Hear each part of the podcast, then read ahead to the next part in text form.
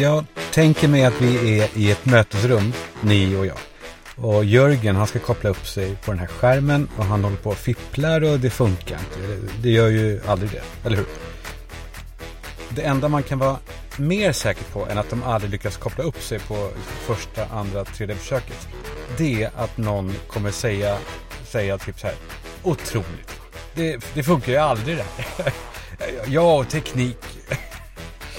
Varje, varje gång så är det så. Och, och någon försöker tipsa från andra sidan bordet. Är det, är det SCART? Är det SCART? Är det HDMI? Är det SCART? Är det SCART? Är det SCART? Det är fel på er. Ja, och sen kommer alltid till slut av Jörgen då, som säger det. här. Men jag, jag, jag kör direkt från datorn då. Är det okej okay för alla? Ja, ah, okej, okay, det, är, det är okej okay för alla.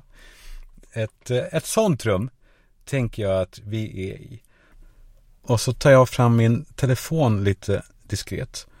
Och så skriver jag typ så här, typ Jörgen är tajt idag. Och så ser jag hur er telefon lyser till. Och så kollar ni mot den.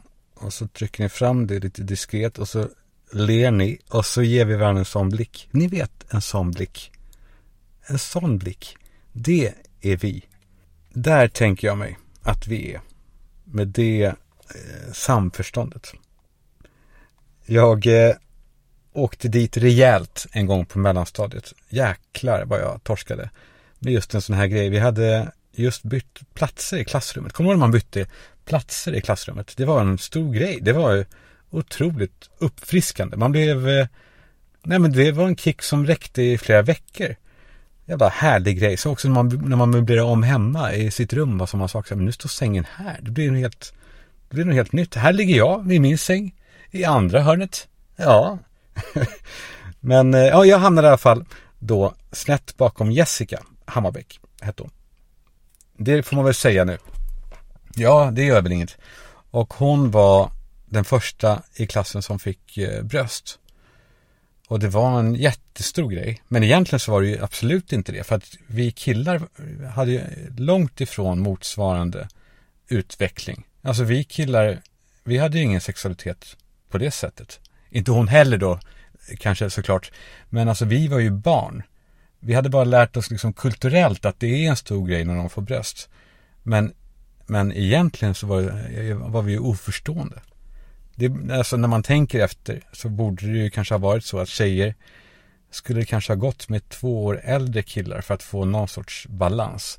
Fan vad jobbigt det måste ha varit att vara tjej på mellanstadiet och också högstadiet. Eh, ja, det har man fattat nu. Skit i det.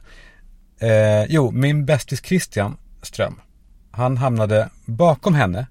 Alltså då bredvid mig. Fast inte helt bredvid. För att i vår klass så. Jag vet inte varför. Vi hade inte par som alla andra klasser. Vi hade. Alla satt som öar. Vilket ju var helt. Eh, nej men jag vet inte. Vi visste inget annat. Men i alla fall. Då höll vi på att skicka lappar. Jag och Christian. Och det var ju också en jävla Ja men det var ju som det när man skickar sms i smyg nu på möten. Man får det här pirret. Ja, så skrev jag en eh, lapp och så skulle jag sträcka över den just när Kalle Ljungqvist, min magister, han eh, tittade bort. Men så såg han. Och bara Stopp! Han hade sån röst. Eh, han var otroligt stor. Stopp! Nej, inte så. Men så här. Stopp! Får jag lappen?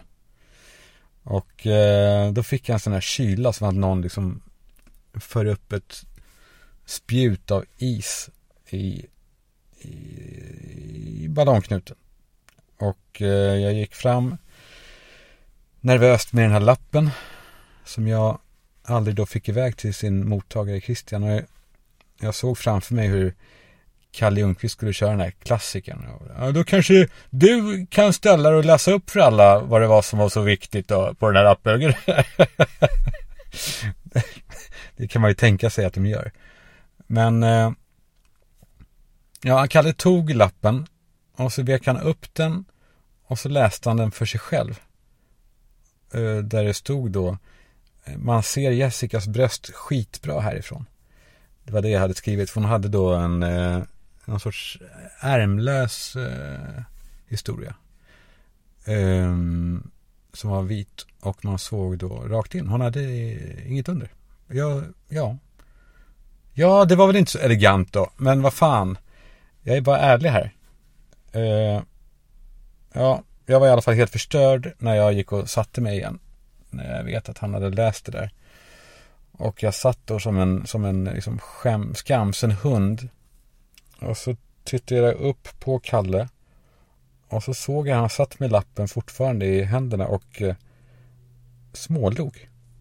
På rikt- jag såg det. Jag, jag hittade inte på. Han gjorde det. Men sen sa han ändå för sakens skull då inför alla att vi, vi ska ju fan i äh, skicka lappar. Det, sånt där får ni ta på rasten. Sa han. Men han var så här spelat barsk. Jag såg det. Jag såg att han, att han smålog. Och jag tänker att det måste, det kanske påverkade mig. Jag tror att det kan ha varit, kan ha påverkat mig. Eller så är det bara en sån grej som man kan skylla ifrån sig på. Eh, som man, eh, alla gör det på sin uppväxt. Nej, jag är sån för att jag är det. Det är så jävla, det är så jävla lätt väg ut för folk som har liksom trist stil. Att, vadå, vad ska jag göra för att jag var så när jag var barn? Liksom det är ett jävla bölande och det, det sjuka är då, och det här, jag talar ur egen erfarenhet för att jag är en av dem. Att man då har en skitstil och eh, hänvisar till någon skada från uppväxten och då plötsligt, då får man sympatier istället. Istället för skäll så är det så här, no, no, Kalle, no. Och det är fel, det känns fel i hela mig när det blir så. Jag har jag har fullt av sådana här skador från uppväxten. Som inte är särskilt lätta att leva med för andra.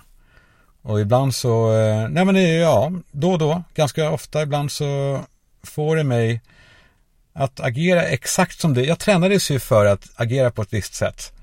Hur mycket jag än försöker undvika det så, så, så bara blir det så. Men, eh, men det går ändå inte att skylla ifrån sig. Jag tycker inte det till exempel i, i min uppväxt så var, när det var bråk, mellan mamma och pappa kanske, då var de här bråken alltid, liksom, det var inte bara bråk, det var, de var existentiella.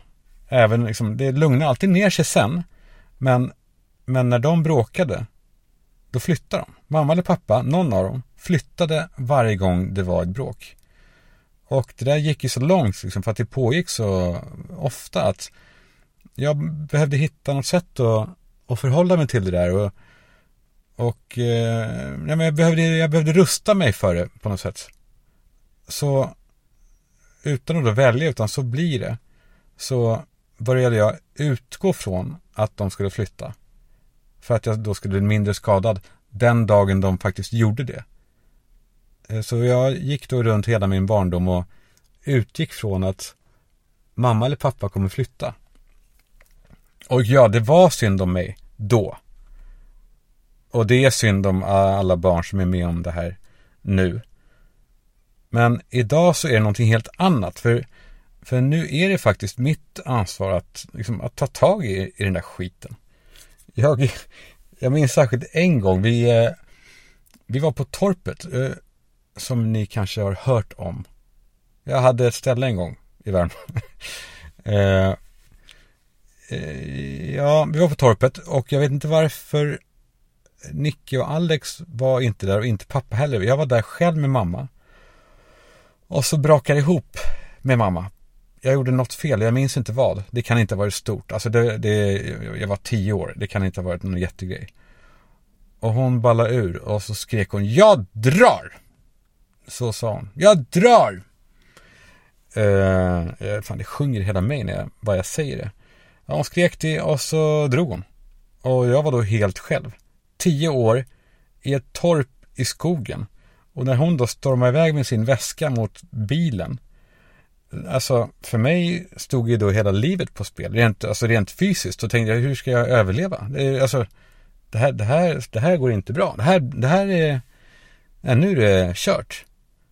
För det hade liksom inte jag kunnat förbereda mig på. För det hade inte hänt förut. att jag kanske blir lämnad helt ensam. Ja, och så vände hon sig plötsligt tillbaka och gick mot mig igen, från bilen och, och mot huset igen. Men, Men hon stannade inte vid mig. Utan hon stormade förbi mig, upp för trappan till sovrummet. Och så sprang hon ner igen för trappan. Och i trappan, alltså längst ner i trappan, där, där stod jag och grät och ja, men sa väl, sa väl förlåt, förlåt, förlåt, förlåt, förlåt. Som, som, som liksom barn som inte vet vad de säger förlåt för säger. Och då tog hon en stor syltburk som hon hade eh, massa sparpengar i, alltså sedlar och mynt och kastade den på golvet framför mig. Och så sa hon, här har du så du klarar dig. och så åkte hon. Och jag var ensam kvar då, men, eh, nej, men jag hann inte ens räkna klart pengarna då innan jag hörde att hon kom tillbaka. Och det är klart att sån här skit påverkar, inte bara lite grann utan ganska mycket. Och det är väl sånt då som jag eventuellt eh, håller på att bearbeta eh, lite grann. För det är så nu i mitt vuxna liv att liksom minsta konflikt numera, det gör att jag eh, ber om att få pengarna först innan de drar. Nej. Nej, men jag går faktiskt runt oavbrutet och förbereder mig på värsta tänkbara utgång i allt hela tiden och det är ju inte bra. Inte för mig och inte för, för de runt mig heller. Även om jag inte säger det så agerar jag säkert på ett sätt som är, är så här att nu är det, nu är det över. Så all sån där skit, det, det måste ju upphöra. För min skull och för alla andras skull. För mig är det egentligen ingen fara för att jag är van vid det. det här är ju, den här känslan är ju normal för mig, den är hem för mig. Men jag är ändå så trött på alla oss som har varit med om skit och inte gör någonting åt utan, ja, men utan tvärtom låter den här skadan blöda över i nästa generation. För det är ju så det blir. Och då sen då, ja, man ska ju ta tag i den här skiten då från barndomen. Men det är inte kul alltså. Det, det går gå och gräva i den där skiten. Den, den ligger bäst där den ligger, kan jag ofta känna. Jag känner, ja, men jag, tänk om det var så att, fan, för det är ju, no. jag tänker så här, det kanske är bättre ibland att glömma saker än att hålla på och hantera dem, hålla på och gojsa med dem hela tiden. Glömskan är ju den bästa vännen vi har, va? Eller i alla fall min. Tänk att få komma till en psykolog som tar bort saker. Som inte liksom håller på löser knutar. Utan, utan den här psykologen, hon, hon, hon bara borta. Och om inte det går så kan man i alla fall kanske att man kan få sådana här händelser i alla fall lite förminskade då. Fan vad skönt det vore att för en gångs skull bara få höra, men gud då, det var ett jävla tjat om din mamma. Kan inte du bara släppa det där nu, Kalle? Snälla. Och så gör man det. För, eh, ja men det är ändå så lite, som är barn som när de ramlar och man bara kastar sig över dem och bara frågar hur, hur ont gör det? Man frågar inte ens om det gör ont, man, man, man frågar hur ont det gör. De bara, kan det göra ont? Ja, det gör väldigt ont. De bara, okej, okay, här har jag läge att få lite som jag vill. Här kanske man kan, här får man puss och kram och kanske present, kanske glass också kan man få. Eh, ja, det är svårt att veta var man ska dra den här gränsen i och för sig om man då ska förminska folks eh, trista upplevelser. Vissa saker kanske folk faktiskt behöver hjälp att bearbeta. Men bara, om det är så här, eh, nej men alltså klar, Robban, det är klart det inte är så kul att du blev utnyttjad av din pappa som barn, men, men hej, du var en sexig liten rackare och pappsen kunde inte hålla sig bara. Kan du inte bara släppa det där nu? Den, ja, gränsfall om den skulle gå hem. Jag vet inte. Men, men jag tror ändå att det hade gjort saker lättare ibland. Att, eh, att inte liksom få så otroligt mycket medkännande och medhåll utan att, liksom, att saker bara avdramatiseras. Samtidigt som det är ett jävla minfält. Man måste ju ha god liksom god liksom eh, kännedom om vad man får vad man får peta på och inte. vissa är ju så jävla känsliga. Alltså typ, eh, ja men eh, typ handikappade. Eh, om man får klumpa ihop dem. det kan man göra nästan. Bokstavligt. De, nej men många handikappade har blivit så jävla omhuldade. Så att de saknar helt humor. De, de kan inte skratta åt någonting längre. Alltså, och det gör ju att man, liksom, ens huvud liksom svämmar över av skämt som man absolut då inte får yttra. Alltså när man ser en blind som kommer med sin käpp och, och slår med den mot asfalten. Då vill man ju smita in just framför honom och låta honom gå in igen och så skriker man Men ser dig för dig! Hörru! Se dig för! Fan! Men det får man inte göra. Absolut inte. För det är inte roligt. Eller liksom Man bara, ah, där är en diabetiker. Och så bara mm, kommer man fram med en chokladboll bara mm, mm, vad gott det här var. Fast man vet ju sig inte längre med diabetiker. För det är ett jävla, det är rörigt det där. Får de äta det eller inte? Ena sekunden, då bölar de att de inte får äta godis och, och, och den andra sekunden, då, då skriker jag måste ha godis nu, annars dör jag, annars dör jag, ge mig godis, ge mig godis. Hur ska man veta? Man vet, man har ingen aning. De kanske ska bli lite tydliga med det i sin kommunikation, diabetikerna. Men det, oavsett det så man får i alla fall inte skämta om det. För diabetiker har absolut ingen humor. Så man får hitta då andra kanaler att skämta om dem när de inte är med. Egentligen kanske när inte någon är med. För att man vet inte heller vem som, vem som blir sekundärkränkt. För det händer ibland när man sitter på en middag och så Ja men så skämtar man om något och så, och så tar någon jävla dåre eh, illa vid sig fast det inte ens är en, eh, en, en, en same eller vad det nu är. Det, det är inte det. Det är, men så, så säger vi inte. Jag, jag tycker inte att vi säger så. Och man bara, åh gud. Gud i himlen. Eh, så går man vidare. Nej men så man får ju ofta då sköta en del av skämten på egen hand. Jag, jag har hittat några olika sådana liksom, kanaler när jag agerar ut. Eh, det är ofta som jag väljer handikapptoaletten om det finns en sån. Om det är en, liksom, eh, ett kluster toaletter. Så brukar jag gilla att ta handikapptoan. Inte bara för att den är mm, kanske liksom mindre använd. Men för att det, man kan leka där inne. Och på något märkligt sätt har det blivit så att ju, ju mer jag leker handikappad på handikapptoaletter desto mer okej okay känns det då att jag använder den fast jag inte då egentligen får.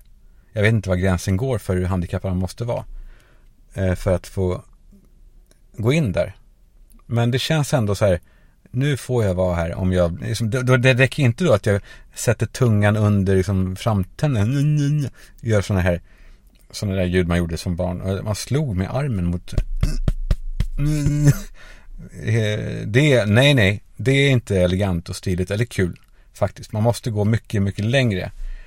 Jag, eh, nej men jag kör på rejält på handikapptoan. Jag är, jag är lam. Jag är faktiskt nästan helt lam. Och jag har ingen talförmåga överhuvudtaget. Jag kan inte ens göra sådana här, såna här ljud eh, liksom, överhuvudtaget. Jag är så dålig att jag är helt tyst. Helt knäpptyst. Kanske att det kommer så här. Eh, möjligen. Men det, det är allt. Att det rosslar lite i halsen. Och eh, också så här smärtor. Nej, jag har, jag har inga smärtor. Det, är, alltså, det finns inte. Någon gång när de har tappat mig hemma på eh, blåklockan. Så eh, jag bröt lårbenet. Knäpptyst. Inte ett ljud gav jag ifrån mig. För att jag har inga nerver som funkar. Eller, eller de funkar kanske men det är nog, det är kall med Det når inte till hjärnan och sådär. Eller vad det är. Och ja, så när, när, när jag då sitter då på den här porslinstronen. För det är mer av en tron, för de här, de har så stora armstöd där toalettrullarna är liksom inbyggda och så bara sträcker de sig långt.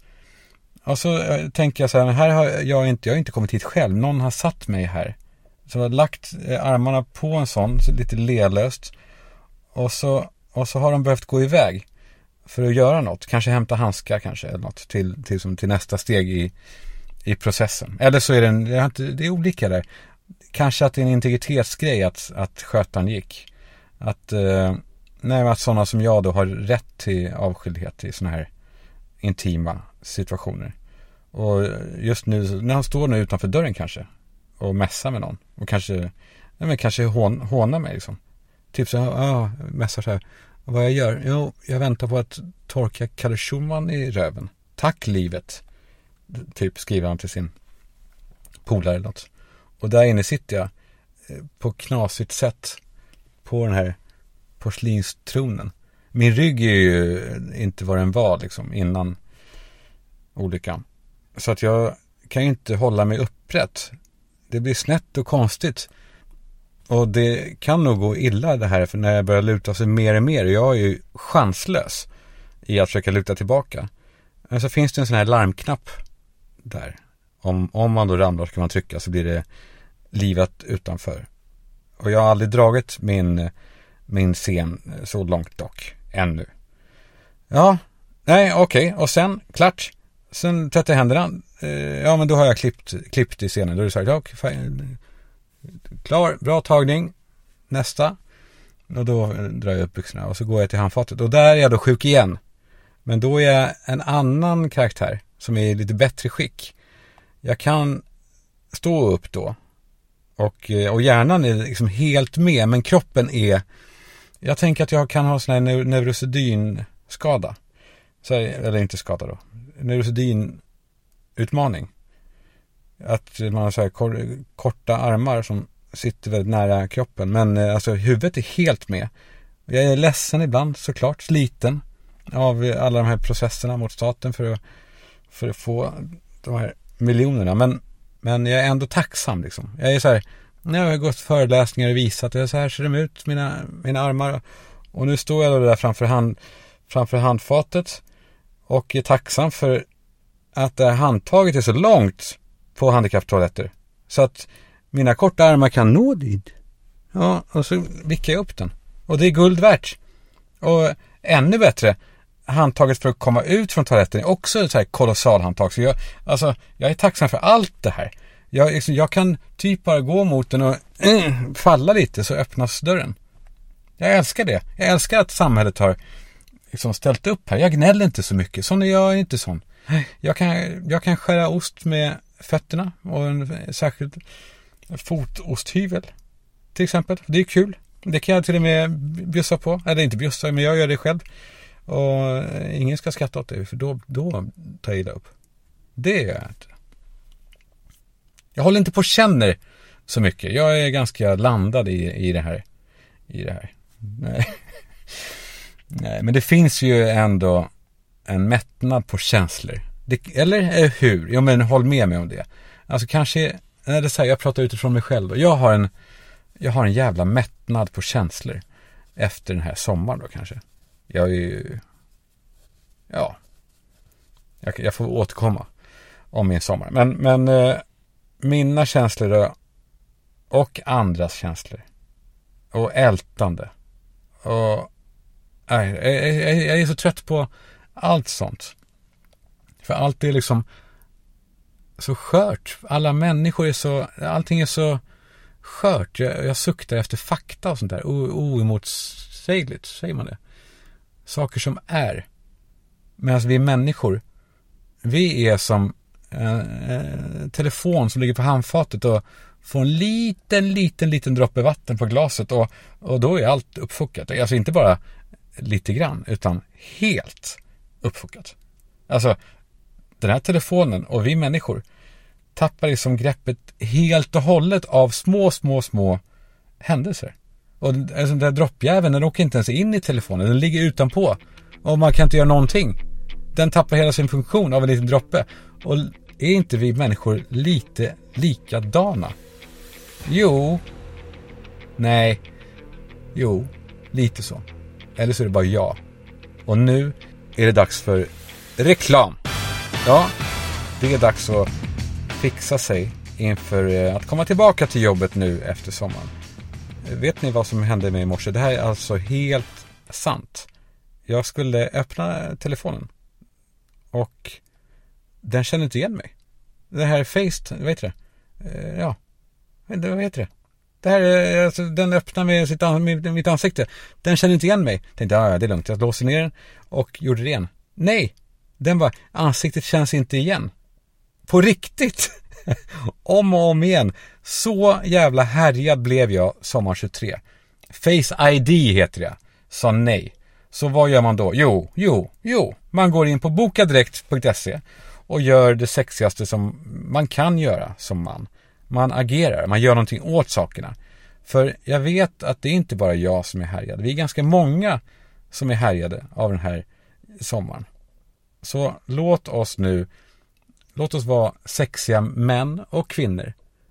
Och ni kvinnor då, ge det till era män. Låt dem bli sexa igen. Och låt dem agera. Och låt dem gå in på Boka Direkt och make Sverige sexigt again. Tack bokadirekt.se och Aimo som ju har vänt upp och ner på hela bilbranschen och nu breder ut vingarna över hela Sverige. Nu finns det Göteborg också.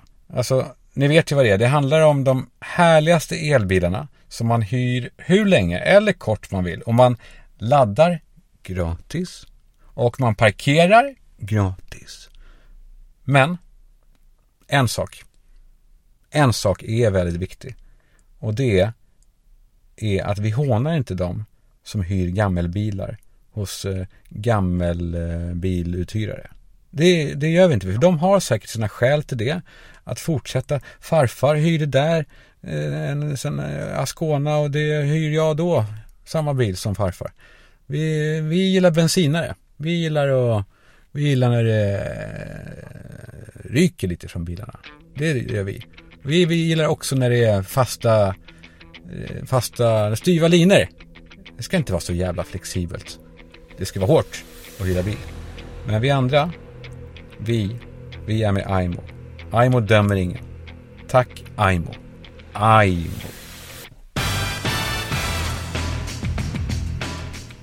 Ja, hörrni, vet ni, ibland så är man ju med om saker som man inte glömmer.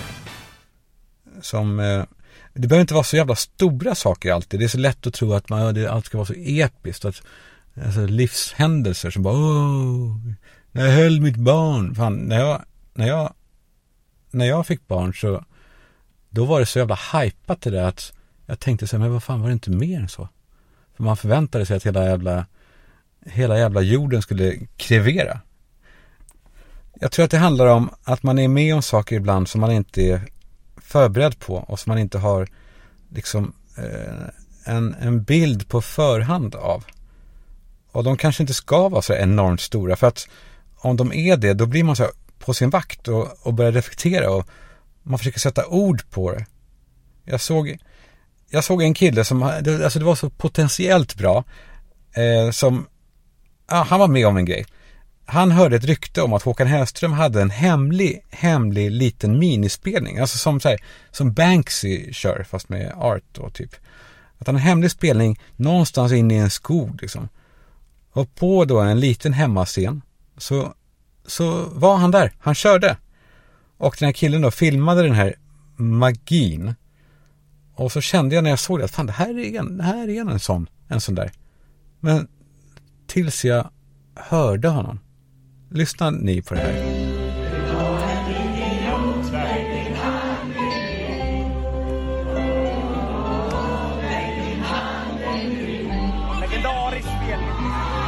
Alltså, han, han sätter ord på det och det var pff, dör. Magin borta. Så fort man, alltså att ens försöka, att han inte har vett ibland att bara Säg ingenting nu, låt var bara med om det här nu. Försök inte att kapsla in det. För så fort man gör det med magiska händelser så, så försvinner det. Det, det hände mig en gång en sak. Apropå då Håkan som jag, alltså jag, eh, jag började tänka på det.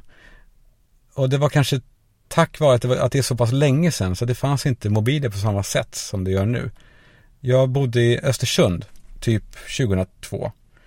Och eh, jag hade varit i Stockholm och så satt jag nu på tåget som skulle åka till Östersund. Och det var sånt där, ett sånt här gammalt tåg där allt var i trä.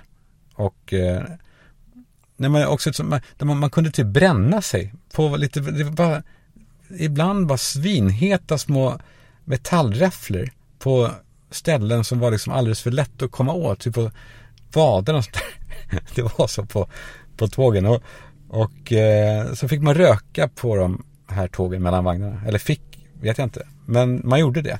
Jag gjorde det i alla fall. Hur som helst, skit i det, förlåt. Jag satt själv i en kupé, eh, som, en, som en gammal filmkupé typ. Där allting var då trä och hatthylla och ett fönster. Och stinsjäveln visslar väl i sin pipa och tåget började rulla så här långsamt. Och jag andades ut där. Ni vet den känslan.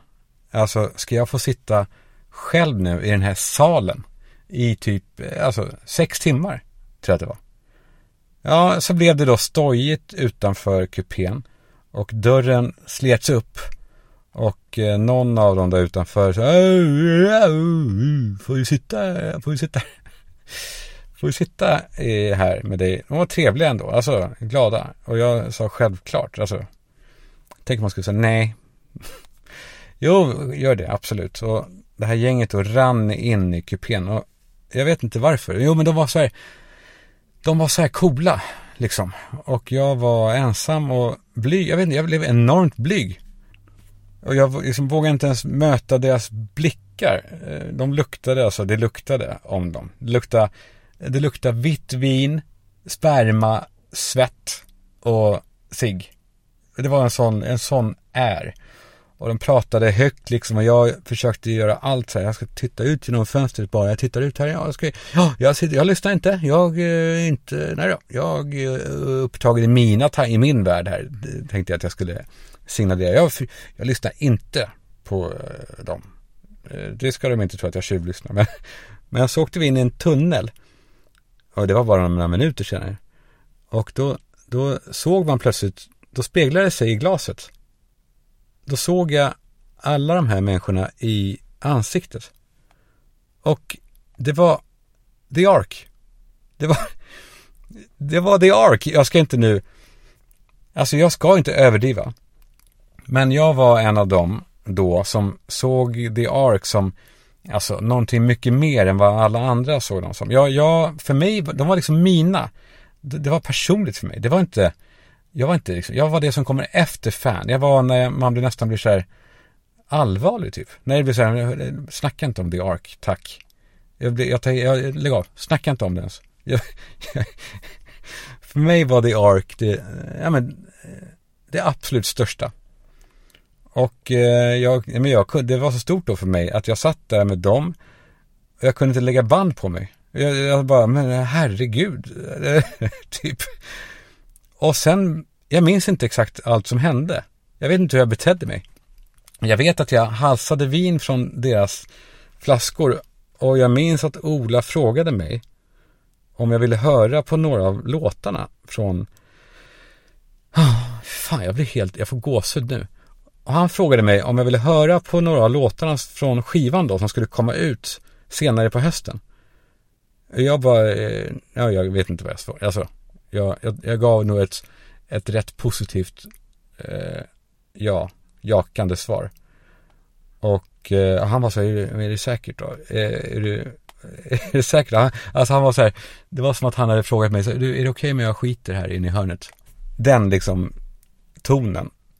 Och då hade jag alltså framför mig att Ola skulle sjunga live för mig sånger från nästa skiva. Alltså, det här är den enda gången i livet på riktigt som jag har förbokat en skiva att hämta den samma dag den kommer.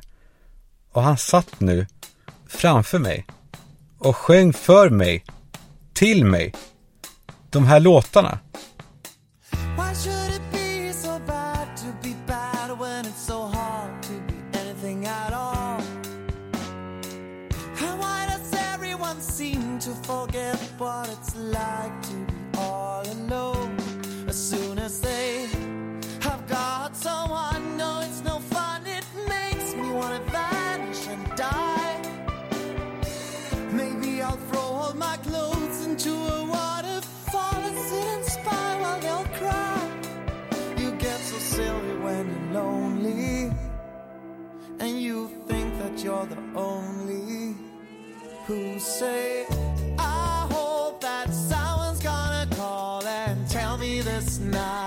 Efteråt, när jag gick hem från tågstationen där i Östersund, så visste jag liksom inte, har jag, har jag varit med om det här? Hände det här mig? Kunde jag vara helt säker på det här? För att det togs inga bilder. Det var ingen kompis där som kunde vara vittne. Men jag kunde ändå nynna på melodierna som han hade sjungit. Så det måste ha hänt. Och jag hade fortfarande smaken av California White i munnen. Så det hände. Eller? Ja, det måste ha hänt. Ja, jag tänker det i alla fall. Nej, men jag vet att det hände. Jag tänkte jag skulle... Ska man sluta med så här, eller händer det inte kanske? Nej, det hände faktiskt. Och magin var nog för att eh, för att det bara finns i mitt huvud och ingen annanstans. För jag tror nog att Ola var så jävla dyngrak att han inte minns det. Men om du minns det Ola, så vill jag tacka dig för den upplevelsen.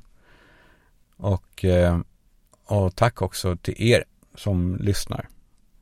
De här, de här långa, trånga dagarna emellan eh, sommar och termin.